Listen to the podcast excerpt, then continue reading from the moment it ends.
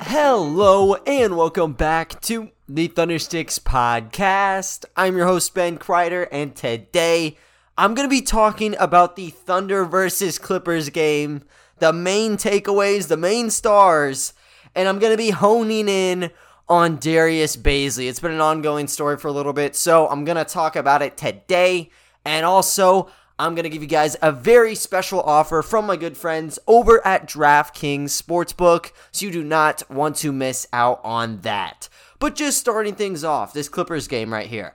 I mentioned it in the preview yesterday. This is one where, you know, the Clippers aren't coming in at full strength. They don't have Kawhi. That's kind of a given. He's gone for the year.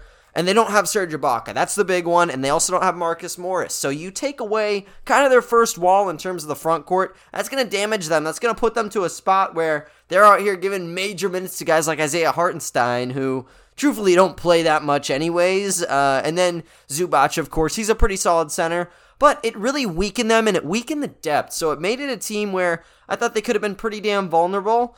And then for the Thunder, they did have one major loss in Lou Dort that meant uh, in the starting rotation. Mark Daigneault had to make some pieces fit together that typically would not. He decided to go a bit taller than usual. He put Bays at the three. Obviously, that's where Lou has been the entirety of the season. And then he decided to put Jeremiah Robinson Earl at the four and Derrick Favors at the five. So that was the starting lineup for the Thunder. And then with the Clippers, you know, kind of same old, same old. They got Reggie Jackson, Eric Bledsoe as that addition, PG 13, Nicolas Batum, and Zubac rounds things out for them. But when you get the game going, OKC looked extremely nice in their new lineup. There was first a six foot bank shot from Darius Bazley, and then they just went right to the pick and roll. They got a nine to five opening run, and it was pretty much just operated by SGA. He'd take it at the top of the key, get a high ball screen, and he'd just pick apart the defense. He had an inside layup. He ended up getting Derrick Favors was out there. He rolled inside for one of his baskets, and then he actually popped out for a three. That's his first three we've seen in a Thunder uniform from him. So it was big. So the offense was really running at its highest to open a game, at least from what I've seen in the first six games. And then you move on to the game, kind of going back and forth. LA, they kind of struggled though. It was just more or less if OKC could continue to pile up those punches. Clippers, they started the game 1 of 16, meaning the door was wide open for the Thunder, you know, if they decided to take those strides. And they did get another one, actually. Darius Bazley got six consecutive points. Jeremiah Robinson Earl also went inside for a pretty nifty floater and they had a 17 to 8 lead, and it only got better on the next possession. SGA strolls up the court, gets another driving finish. They got a double digit lead at 11 in the first quarter, and I gotta fact check this. I believe it's true though. I don't think the Thunder have had a double digit lead in the first quarter in this season, and then even when you want to stretch back to uh, you know, last year, I think it probably was a, a, little while ago since that happened. We saw them get that 15 point lead uh, earlier on in the season in the second quarter, but nothing this soon. So they felt really good, and they were just kind of feeling each other out for the remainder of the frame. So LA, they were in that slump, like I mentioned, one of 16. OK, uh, OKC kind of ramped things down a little bit, and they finished the frame up nine points, 23 to 14. OKC shot okay from the field, 40%, like exactly. That's not too bad, of course. And then you look at what they do from distance, it wasn't impressive. They were just 2 of 7, that's 28%. And then when you look at what the Clippers were doing, they were just bad all around. I talked about the bad start. They finished it a little bit better to get it back to single digits, but they shot 6 of 27. That's 22.2% repeating. That's absolute garbage for a quarter. Just in general, that's garbage.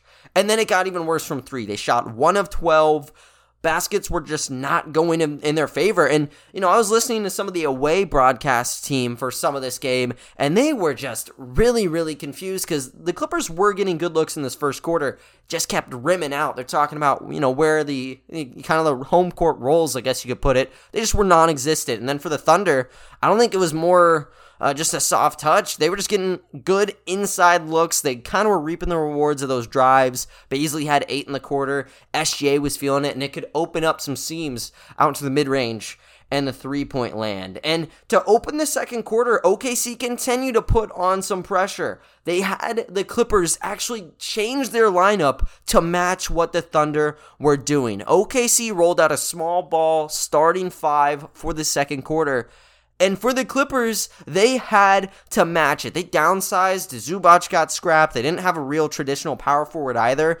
Justice Winslow, a small forward, had to play center to begin the second just because the speed and the you know pace and space play that the Thunder were operating under was killing Zubac and company there. So they get Winslow in and it was not great. Now, Paul George, he ends up hitting the first basket in the quarter. That was his first two points he had in the contest. But then OKC got right back in action. They had an 8 0 run, 15 point lead. Aleksej Pokusevski was the main aficionado in this one. He just goes right out, gets five straight points. And this is not the first time this has happened. I think this is his third time in six games. We've seen a batch of five come out of nowhere. Just gets right around the basket, and then he has a 25 foot pull up has a tip in. So I guess scratch the, the layup. It was a tip in. Guess if you want to group it in the same category, but gets those two major shots. And for the Clippers, they couldn't guard him. You know, this is a seven foot tall, I don't want to say string bean, but he's a pretty skinny dude, just lanky, getting right around everybody, both on the outside and the inside. So it was a major issue. And then on another play, Poku drives in, starts around the top of the key, but he kind of wavers more towards the left elbow as this play breaks down, but he's slashing in. He's got the hot hand. They don't want to see him drive inside. So they double team him as he hits that left elbow. And instead of trying to create a shot, like trying to do a hop step or something to create room, he throws a hook pass, left handed, by the way, left handed hook pass over four outstretched arms, dials up a wide open, I think Muscala it was out there, and then Muscala just had to make a simple extra pass, got it to Teo Maledon in the right corner, and he swished the three point shot. And that was the big highlight you got out of the second quarter. Whenever you see that, that's when you go to Twitter, you start going crazy.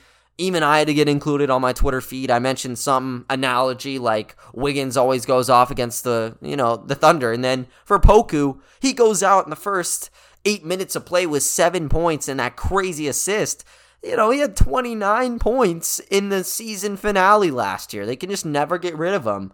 But he was beasting and feasting. Clippers, they just continue to be in the conversation, but not really. Just more or less wavering around that 15 point mark. So they couldn't break the seal of double digits. And to make it even worse, Poku, couple plays later, just straight up destroys a fast break opportunity, goes up for a layup. Um, and I think it was Eric Bledsoe went up with it. But anyways, Poku just comes from behind, pins it up against a glass. Crazy stuff was coming from him, and it was pretty pretty ugly. Also had a couple free throws that went Poku's way uh, by the five minute mark. So Poku at the five minute mark was getting pulled. He was kind of just casting in the shadows a little bit. So the Clippers they didn't have that number one target uh, to kind of be picking out. And that helped them in the long run because when Poku fizzled out, there's really no secondary option for OKC. And even with some open jumpers, again, Clippers kept missing shots. It was a two way street. OKC looked pretty bad to close the half out, anyways.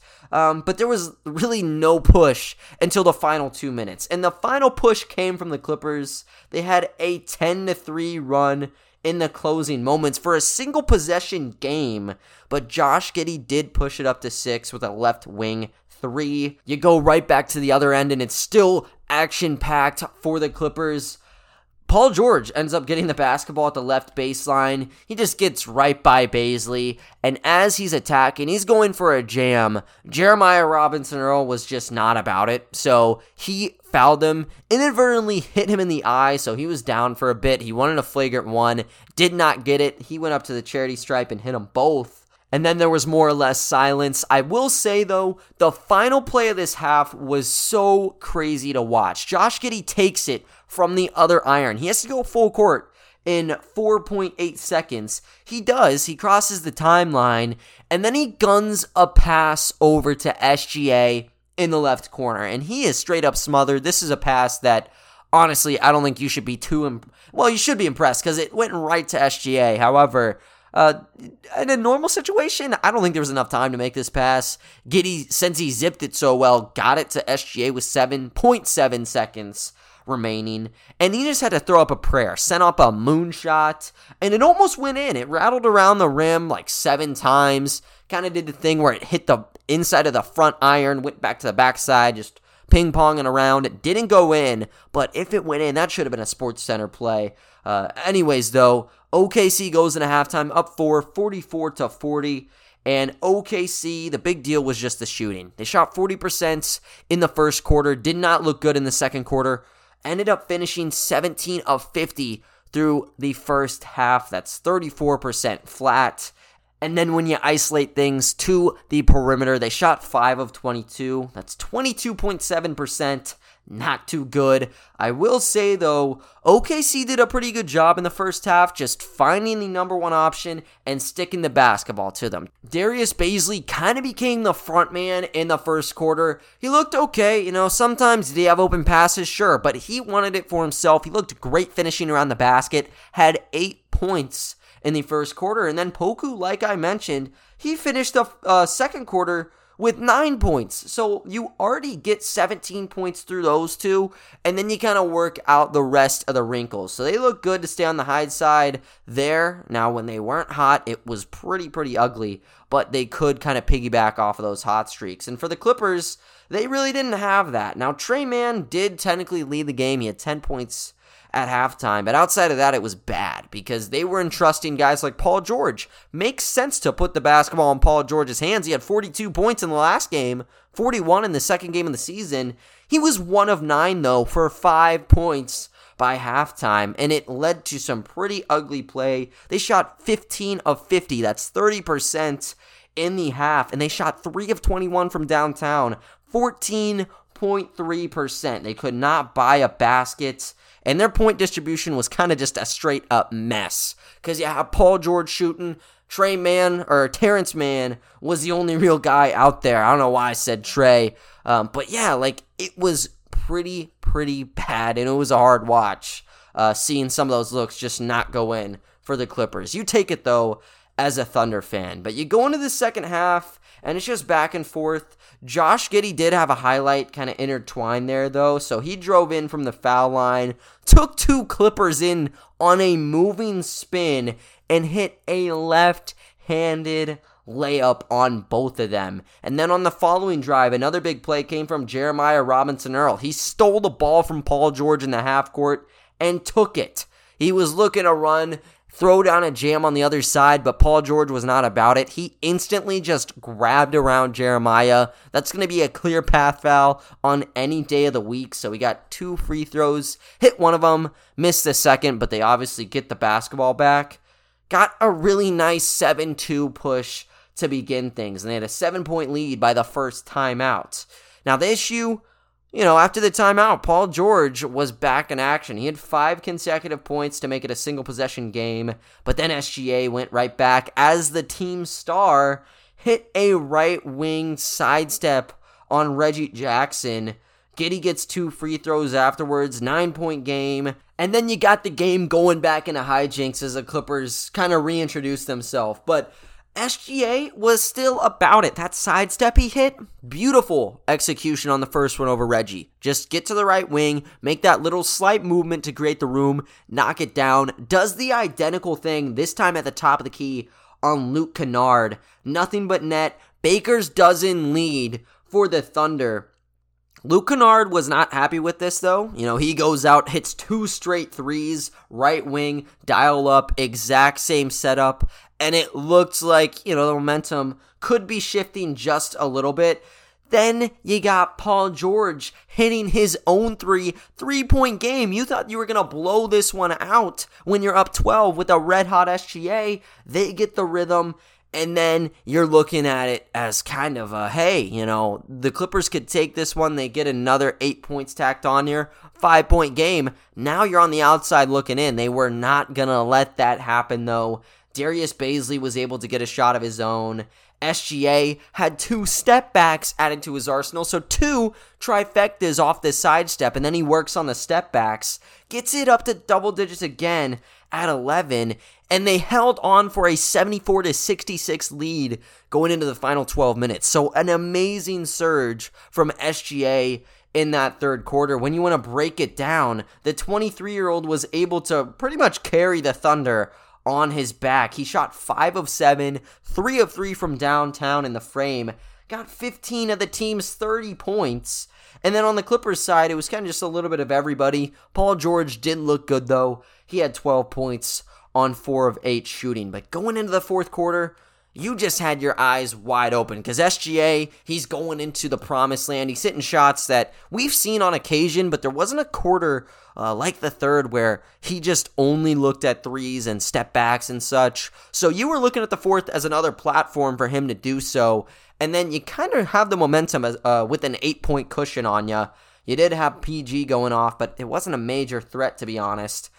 OKC decided to deploy their second unit to start the fourth, and you can't knock it. You can't play SGA 48 minutes. You can't play everybody in the starting five 48 minutes. But you throw out Teo Maledon, Josh Giddey's kind of the savior out of the starting group. Kenrich Williams is there, Aleksej Pokusevski, and Mike Muscala are tossed in, but it was a bad move. After two minutes of really nothing going on, no shots converting, Luke Kennard hit a transition three. Very next play, Isaiah Hartenstein is taking the ball coast to coast on a fast break. Two on one situation. He's going to fake it like he's going up for a shot. Nope. Kicks it out to the right corner for a wide open Nicolas Batum. He hits a three. And the game's back to single possessions 74 to 72. And like Mark should have, he decided to put SGA right back in. So Poku got swapped out, was good. You know, Josh Giddey goes out there, extends the lead back up to four with a 15 foot floater. And then Mike Muscala got a three ball on the very next play. So it's back up to seven. And this is kind of just that teeter totter deal of seven points back down to two, seven points again. Just that back and forth uh, kind of rhythm going on. And PG did that, getting five straight again.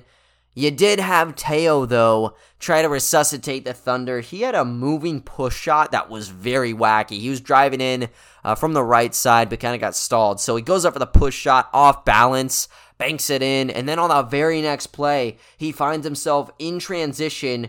Another awkward play as, you know, Josh Giddey gets the steal. He's at the back left corner, and he throws a, a bounce pass with like spin on it almost and it looked very awkward on TV, but it got the job done. Theo recollects the basketball, and he does that just hallmarked push from behind move. And I don't even know if it's legal anymore. I think if he would have got just slammed from behind, it might have been an offensive foul because you could make a case that um, PG was kind of defenseless in the play, but he does it, gets that back down to create some room, and then he's off to the races. Hits a reverse that was a lot more contested than it probably should have been.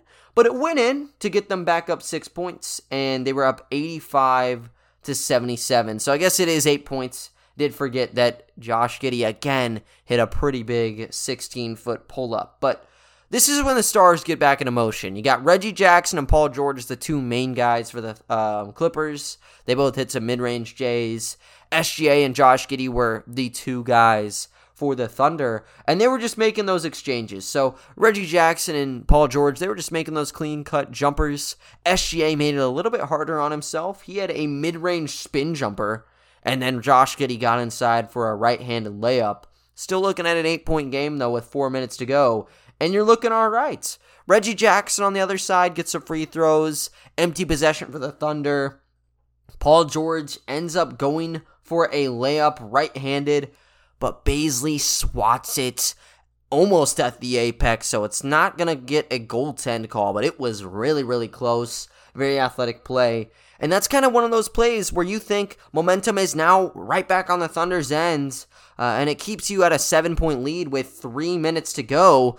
But then the Clippers decided to go for a timeout and you know you're looking to reset the board at least for the clippers perspective. So they look to kill any momentum uh, for the thunder. They go out again but they get swatted at the rim with another layup. Reggie jackson's the one getting swatted there and then josh giddey was able to get a really sweet roll off the free throw line jumper. It's going to count as two points so you're up nine inside three minutes. You might as well put this one to bed. But Paul George was not about it. This is the heroics that we saw a few times with the Thunder, but he just showed up big. He has the back against the wall. The Clippers are looking to pack their bags with only one win on the season to that point but he hits two consecutive right wing triples. Strolls up in the half court as Bay's all over him. Does not matter. Swish, swish. You're looking at a single possession game after just 30 seconds of play. And then after a botched Paul George drive, he was hunting for a two.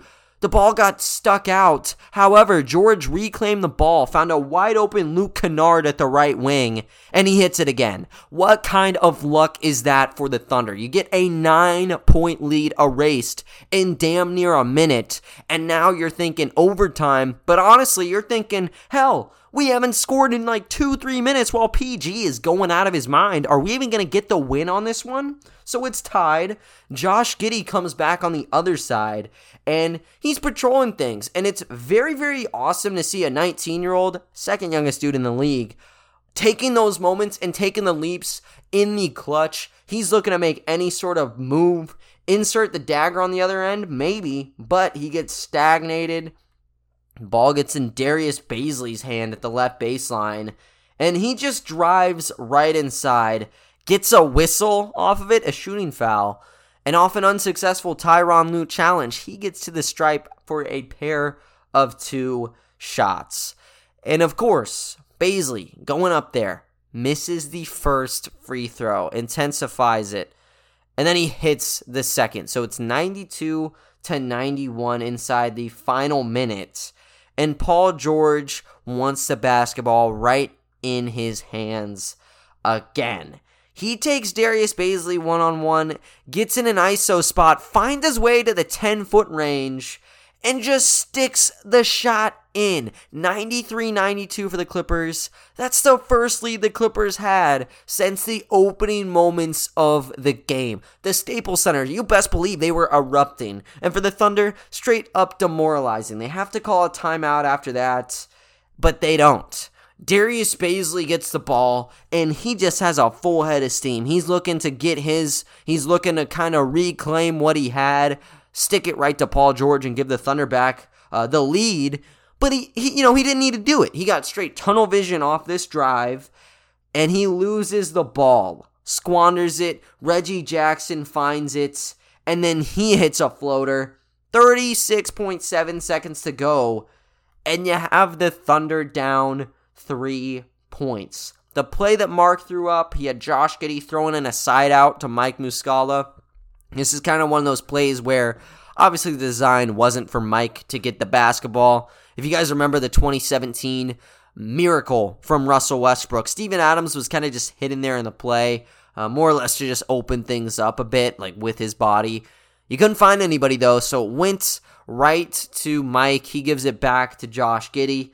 And then they find each other again. Giddey hits Mike Muscala at the right wing pretty awkward jumper from him. Like he's leaning in after he takes the shot. He probably jumps forward like three, four feet. Uh, needless to say, the shot didn't go in, and the Clippers wound up with the basketball. And um, Luke Kennard hit two free throws. So the Thunder, they just didn't have it at that point. Time was not on their side. SGA did make it a bit enticing because he did hit an 11 footer, make it a one possession game again. Um, but nope, not enough time. LA steals the game 99 to 94. They end up picking up their second win on the season at 2 and 4. And for the Thunder, they're at 1 and 5. And this game, believe it or not, actually had some implications. And this was a game the Thunder should have won, but also if you're on that taking camp, you wanted the Thunder to win because the Thunder have an unprotected Clippers pick for this season. If the Clippers suck, too bad for the Clippers. The Thunder get that pick. You don't have it laced with protections like we did with the Houston Rockets, and you saw what happened there. They're here with Jalen Green, and the Thunder are left with scraps. So it's not going to happen there. And with the Clippers doing so poorly, you know, a win here would have been monumental and could have potentially swung the Clippers into an even deeper downward spiral. But it wasn't the case.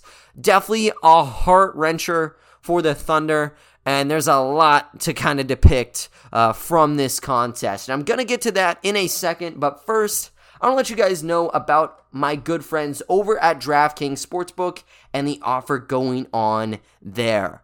The NBA is back, and at DraftKings Sportsbook, an authorized sports betting partner of the NBA, the key to victory is a strong starting five. New customers can bet just $5 on any NBA team to win their game, and if they do, you win $200 in free bets. To make it even better, DraftKings Sportsbook allows you to make same game parlays. Here's all you have to do.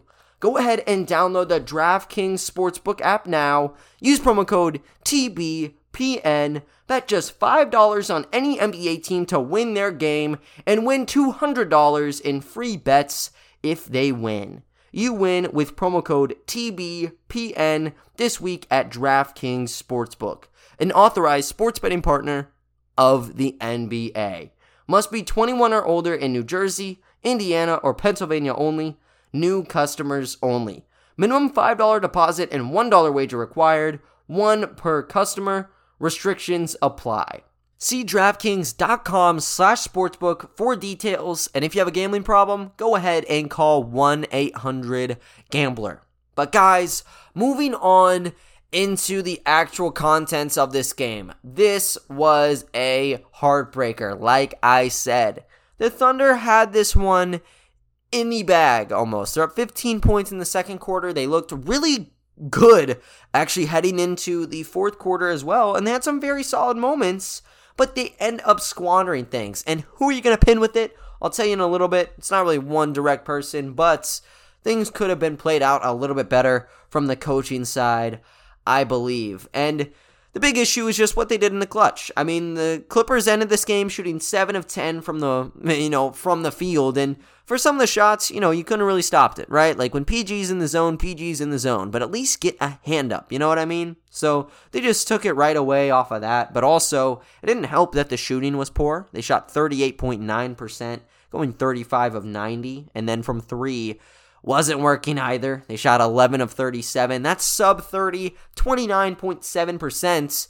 And the turnovers were a key factor. They had 16 turnovers to 19 assists in this game. Actually, scratch it, 17 assists. So the assist to turnover ratio was damn near one. That's not too impressive, to be honest. And 17 assists is far from the benchmark you want to see. 20 is the minimum, in my opinion. And for the uh, Clippers, you know, they had to grind every little inch. They had so many times where they got it to single digits, single possessions even at two points, and they just got kind of just mollywopped. It's backed up to seven points, and they're just kind of gravitating between two and seven. It was a really sucky spot, and they had to hit some major shots to get the victory here. So you have to give them praise. You really do.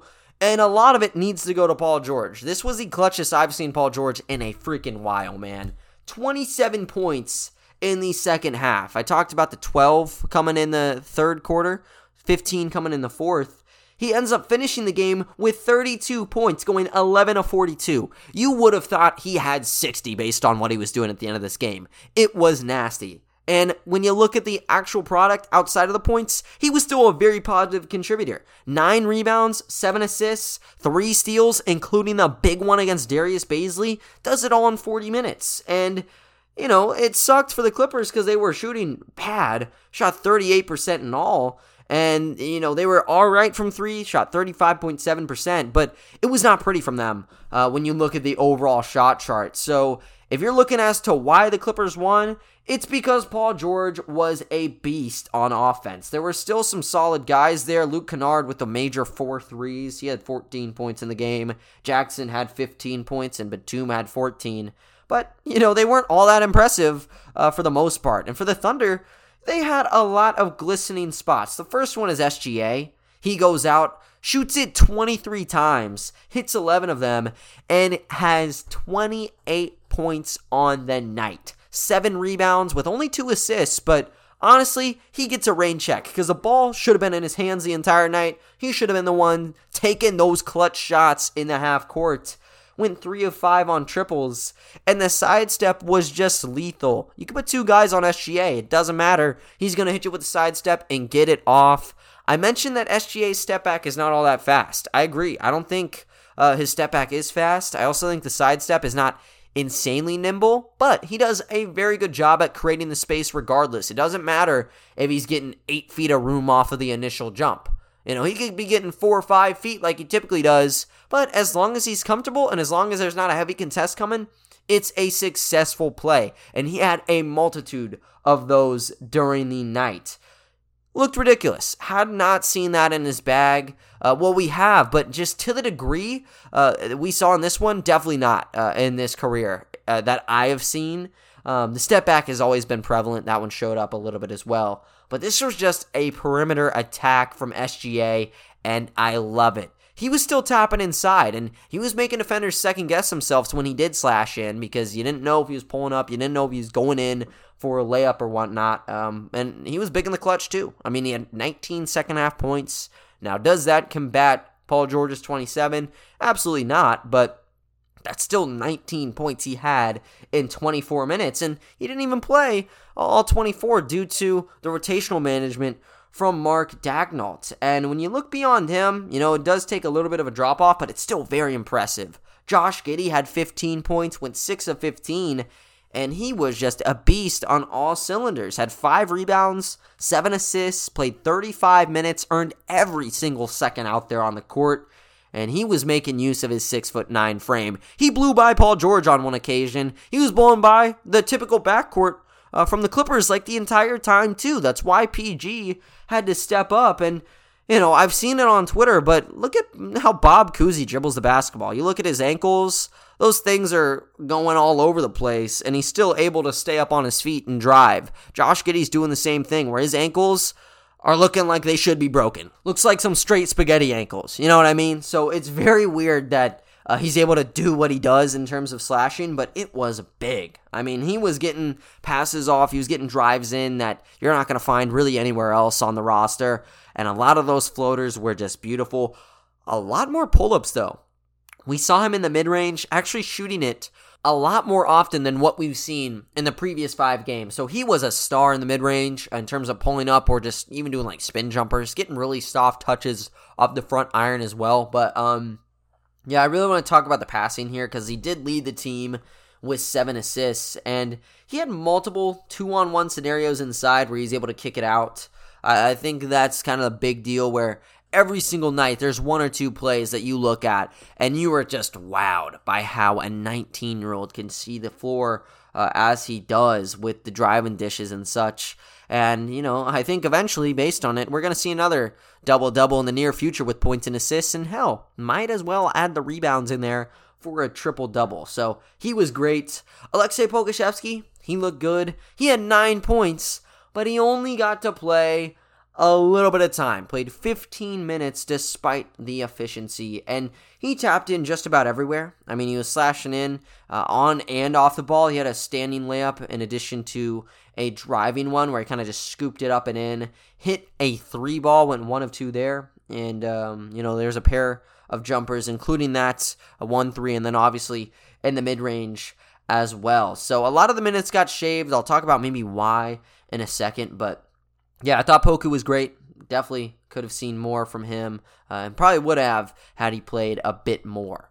Now, Mike Muscala and Theo were off the bench were just very, very sour notes to this team. They could not hit anything. Mike Muscala went 2 of 12, and he went 1 of 7 from 3. Now, that 1 3 he hit was pretty pivotal in the, uh, I think it was the fourth quarter to uh, keep it up to 7, but just out of his typical mojo, I guess you could say. And then for Theo, too, pretty awkward. I mean, the two makes that he had inside, it was pretty harsh. I mean, it took a, a, little bit of setup there. The difficulty and the degree of them, you can't discount it. Like, those were impressive shots. Um, but just the overall night for him was also pretty ugly. And that's kind of why you kind of saw them dip in terms of uh, efficiency. But other guys you had, Ty Jerome went 0 of 3, Kenrich Williams went 0 of 3, and you had guys like Roby just not even play due to coach's decision. I really want to talk about, though, Darius Bazley. And Darius Bazley in this game, at the surface level, at least scoring wise, looked pretty damn good. And he silenced some people talking crap during the middle of the game. Like, I'm not going to lie. You know, you start going into this little uh, place where you're saying, you know, Bays might not have it in him, and then he hits a three or he dunks on somebody. Crazy athlete, uh, athletic play, right? And, you know, that's what he was doing. Has 15 points on the night also couples it up with six rebounds, and he does it shooting 5 of 12 from the field. Not bad whatsoever. Goes 3 of 8 from distance, and that's also not bad. That's 37.5. That makes him one of the top three point shooters on the team from last night's game. Only better ones, SGA going 3 of 5, and then Poku going 1 of 2. So, in terms of frequency, you know, you got to tip your cap over to what Bays was doing, but he had seven turnovers in this game. And when you look at the overall body, the Thunder ended up having 16 assists. So just doing the quick mental math, you're looking at Bays having close to 50% of the team's turnovers. It's 43.75 if you want to get to the specifics of things. But yeah, like he had a lot of moments where there's a wide open guy from the three. He has a drive inside that you know, he probably should have just kicked it back out, reset with SGA or Giddey up top, and he chose not to. He made this game uh, an isolation game, especially in the critical moments where he was looking to make that shot. And look, it's okay, right? Like, it's all about the learning here with the Thunder currently, but you can't be doing that. You know, you were in a spot not too long ago, you're up double digits in the third quarter. You're not just going to let that go away. This isn't freaking pickup, you know? Just reset the offense. The ball was going to him with some pretty quality looks, and he looked good uh, with the three, definitely. But just too many plays where he had to slash in and try to isolate, and that's not something you want to see. You want to see SGA up top, or you want to see Josh Giddey up top. Uh, up top, those are the two proven playmakers. And Darius Bazley has shown flashes, but he definitely did not show it in the game. And when you already have five turnovers, you should not be driving inside. Actually, I guess it was six by the final one. You should not be driving in on Paul George with under a minute left after Paul George just got the team their very first lead of the game. So just, you know, you got to kind of tone it back a little bit. And I will say it kind of became a detriment in terms of him getting it uh, you know, at the left wing and the right wing because he drive inside, but he wasn't necessarily looking to kick it out. He only had one assist in the game, and the 12 shots, you know, that puts him in third place. I guess technically tied with Muscala in terms of field goals. With Mike, a lot of it just came off the catch and shoot with Bays. He was taking it a lot off the dribble, and kind of sucks, you know, and the thing with Bays, people oftentimes just want to bench him. They don't think he's working with the team. And sometimes that's the case. When he's inconsistent, it does um, put him in a spot where he probably is not going to be a net positive, and you might want to throw Poku in there. I'm all for cutting it 24 24 between Bays and Poku. I was vocal about it before the season. I think right now you could still put that into effect, and it'd be great because, you know, both of them are so inconsistent, honestly, that you you kind of want to expand it. You know, if Bays starts out hot in the first eight minutes, keep him out. That's great. But as soon as he starts kind of toning it back, you put Poku in, you let him run with it. If he's not feeling it, great, put Bays back uh, back in. But if he is, you keep Poku in until the run stops. And we didn't get to see that in this game. What we got to see was the typical rotation, which, you know, in the closing minutes in a clutch game, sure, put your starters in. You want to get them reps. But just looking at it from face value, Bays has that hot first quarter, but when Poku comes in, he has nine points in a matter of like nine to 10 minutes. Keep him in. I know there was a halftime, but you can't leave him with just 15 minutes in the game. He was making it a serious issue for the Clippers. They had to change their defensive scheming around him, and they take him out. They make him a non factor, and you put Bazley in, who even the Clippers, you know, PA announcers or commentators were talking about, that's a guy that they said, you know, off the scouting report, you sag off on him. If he's hitting threes, he's hitting threes, but it's not a typical thing for him. You put him in, and the, the spacing uh, kind of gets changed a little bit. But when Bays got it from downtown, he was looking to slash inside, and he was looking to be the main aficionado when he probably should not have been. So this is one of those deals where you know, Bays has been inconsistent. We've known it. You know, that's just one of the deals that we've seen in the last uh, season or two. And there's been a lot of extra uh, opportunities going his way. I mean, he's been starting consistently, starting uh, from last season, and he'd still be up and down. You go into a game like this in the clutch, you know, I think this is one where Mark, you know, could put in Poku. It would make sense logically based on the flow of things and just see how it ends up yeah, you want to give him the late minute reps. I understand, but I don't know. I think uh, if I was out there coaching, I wouldn't have played Poku 15 minutes, especially after he was the reason they were kind of leading at halftime, you know? So it is a head scratcher and it is one of those cases where you can broaden it out. I don't think I am right now, but does he fit in the long term scheme of things? I mentioned it on the pod where, you know, Bays isn't a consistent enough three point shooter. It's going to be an issue because at maximum, I guess you could say, you can have one dude on the court who cannot shoot the three proficiently. And ideally, that's going to be your center. Uh, honestly, ideally, you hope everybody can shoot at least from the mid range.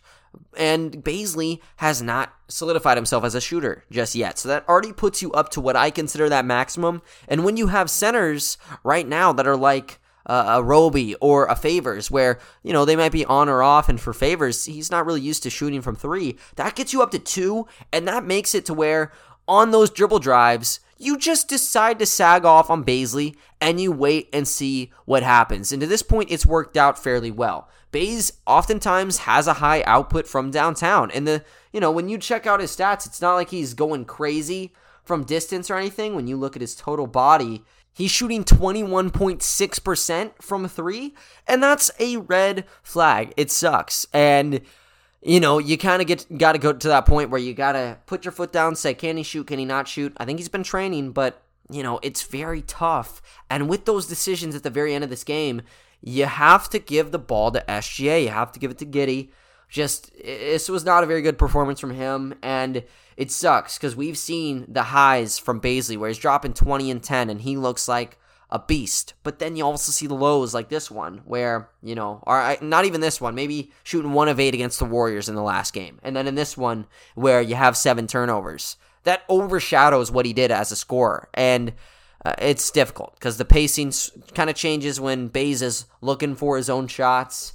Uh, and it kind of makes you think, you know, what is the best situation? Maybe you put him with the second unit a little bit see how it works. I still like the distribution of 24 24. I don't think you straight up cut off Darius Bazley, even though, you know, he has uh, kind of been maybe a, a different outlier, I guess, in the starting unit. I don't know, because he does take things into his own hands. It can be for the better or the worse. Uh, but Mark Daigneault should probably look at, uh, at this game from him. I mean, Bays was good at times, but the closing moments did not make his resume look all that well. He just has to kind of be more of that team oriented guy, which we've known uh, he can be at some points, but keep kicking it around. And then in terms of three point shots, you'd you'd say you know take them if they're wide open. Maybe if you're un- uh, unsuccessful, just keep kicking it out. But it's a multi layered question because if he keeps hesitating and not shooting it, that's just going to incline defenses to not guard him uh, whatsoever. So could you utilize him more as a cutter? I think he's a better cutter and an off ball mover than he is an on ball mover or a catch and shoot guy. But SGA, that's who you're catering everything around. And I don't think having cutters uh, on a five out offense with maybe a high ball screen trickled in would actually help you that much. I think you want to kind of keep it to just those two guys, the big and SGA driving in, where everyone else is just a really good three point shooter. So it's a talking point. It's been one that we've talked about probably 10 plus times on the pod since I've started, and I don't think it's going to stop. This was just one of those games where uh, you kind of get a better breakdown of things just because there uh, were a lot of turnovers coming that way. Could have changed. You know, could the game have swayed in the opposite direction if Bays didn't have those many? Uh, that many? Sure. Also, Paul George wasn't going crazy. This wouldn't be that bad, but it did sting to see the Clippers nab this one up. When you're looking towards the future, Bays will have another opportunity. I'm sure of it. I'm sure you'll still get 25 plus, uh, and they're going to play on Thursday. So they get a two day break. They're going to play the LA Lakers. The Lakers are looking for revenge. This was one of their three losses to this point. They lost to the Thunder at the Paycom Center. Might have LeBron back. They got Russ. They got AD. We'll see how that goes. I'll get you guys the game preview and the recap, like always, and I should have some OKC Blue content on the horizon. But other than that, though, guys, that is going to do it for today's episode. I thank you all for listening, and I will talk to you all next time. See ya.